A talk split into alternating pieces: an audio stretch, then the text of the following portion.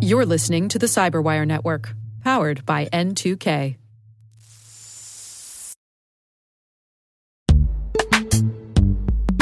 In the dynamic world of enterprise security, identity architects and IT leaders face a major challenge. Growth by repeated acquisitions multiplies the complexity of everything. Multiple IDPs, MFA providers, policy engines that all need to coexist. This can lead to fragmented user identities and policies that create security vulnerabilities and add access friction. Strata Identity solves this. Now you can decommission unneeded IDPs and consolidate the ones you'd like to keep without rewriting apps or disrupting users, engineers, and app owners.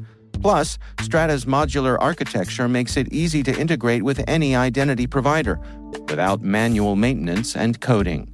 Join the ranks of cybersecurity leaders using identity orchestration Visit strata.io slash cyberwire, share your top identity security priorities, and receive a pair of complimentary AirPods Pro. Offer valid for organizations with over 5,000 employees. Step into a new era of identity management at strata.io slash cyberwire.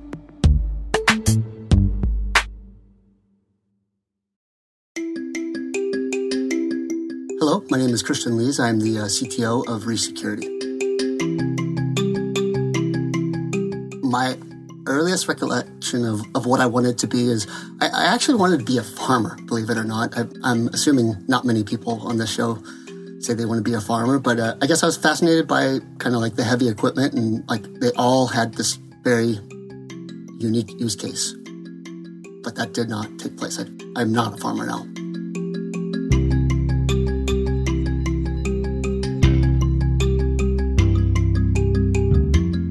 Know, as a young person, I I actually consider myself to be a bit of a late bloomer. Um, for example, I did not go to college immediately after graduating from high school. I actually waited until I was roughly 23 and worked a lot of jobs. And I quickly realized I'm like, man, if I'm going to get ahead, I, I need to go to college.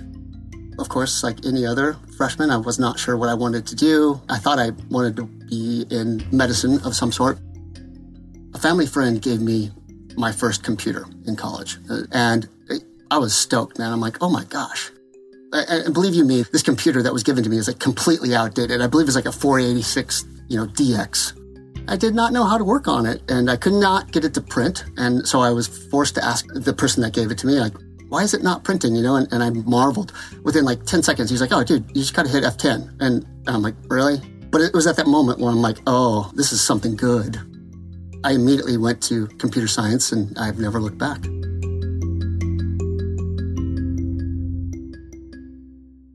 I, I was actually offered a job from IBM Global Services, and I was like, wow, this is like three times more than I, I make as a student, or four times more, living on nothing. So I was really lucky to go directly into the workforce, and it was, you know, the entry level position. In fact, it was desktop support, but I, I loved it. I was so proud. From that point, I fully knew that I'm at the bottom, right? I got to climb. And it took me a while to find my way, but I was stoked. I, I just by pure luck in college, I, I was introduced to media outlets and I, I just, I knew that I wanted to work towards information security. So I, I put in my time. I worked and I got exposure to a lot of different things. And when I left IBM Global Services, I knew that I really had a, a passion for telephony or network engineering. I got offered a position at a new company called Level 3 Communications. I was on like cloud nine. At that point, it, I mean, of course we have to earn a salary, but I'm like, it doesn't even matter. I, I, would pay them to be here and learn this and have exposure to this enterprise networking gear. Um, so I took a position and I primarily helped companies or individuals turn up their co-location services or their dedicated private lines. So that's really where I cut my teeth on network engineering. I owe everything to that opportunity.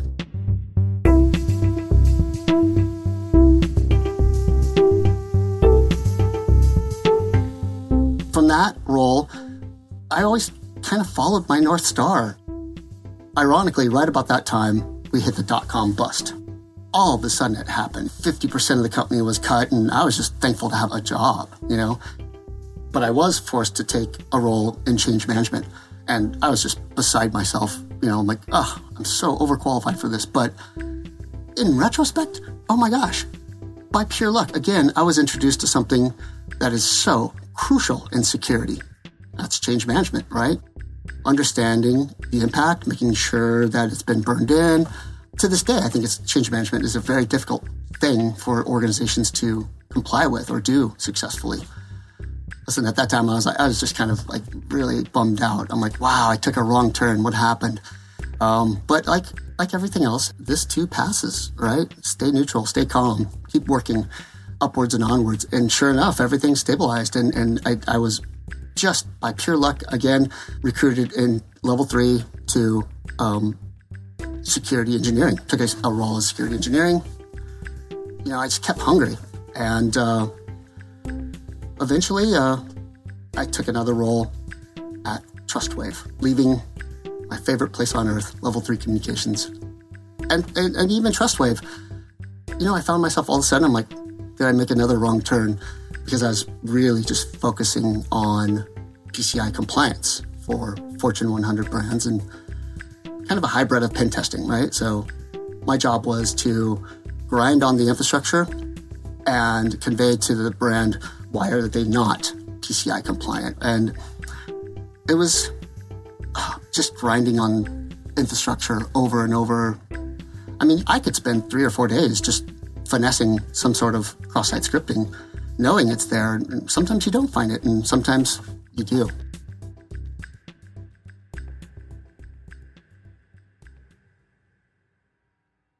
From TrustWave, it was the banking collapse in 2010, and I took a position at InfoArmor, and I was like delighted. I was going to be the CISO.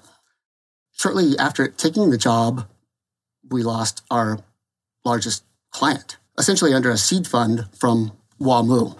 And, and I was like, wow, oh, did I make another mistake? But it turned out like it was amazing. Like, what a great opportunity. I, I went to InfoArmor. It was like green fields. I became the CISO and helped diversify the products and offer largely dark web alerts. I, for some reason, when I came on at InfoArmor as a CISO, uh, I just felt not afraid of anything. And I would pick up the phone and just explore opportunities with companies, you know, and learn like, you know, what's going on and fortunate enough to be able to apply that to our products. And, you know, hopefully it made a difference.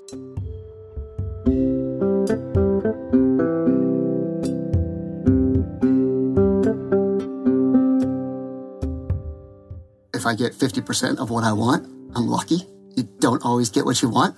And when you don't get what you want, it doesn't mean it's over. For those of us that are pursuing a career in information security, I always found it kind of interesting that, gosh, when you get there, there's so many flavors of security. Are you focused on web application security? Are you focused on network security? There's just so many different layers of security. And just so find what it is that you love and go after it. And don't let anyone be a naysayer. And, and use every moment you have and every opportunity to the best of your ability. It's, it's not always textbook. Define friction points in it.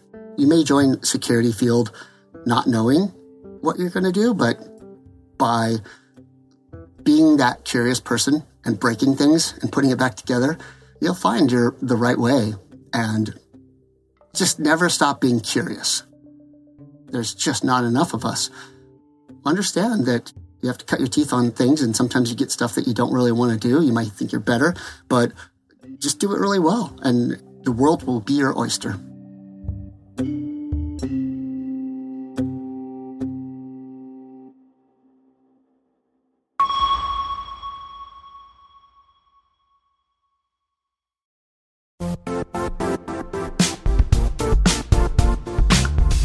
The IT world used to be simpler. You only had to secure and manage environments that you controlled. Then came new technologies and new ways to work. Now, employees, apps, and networks are everywhere. This means poor visibility, security gaps, and added risk. That's why Cloudflare created the first ever connectivity cloud. Visit cloudflare.com to protect your business everywhere you do business.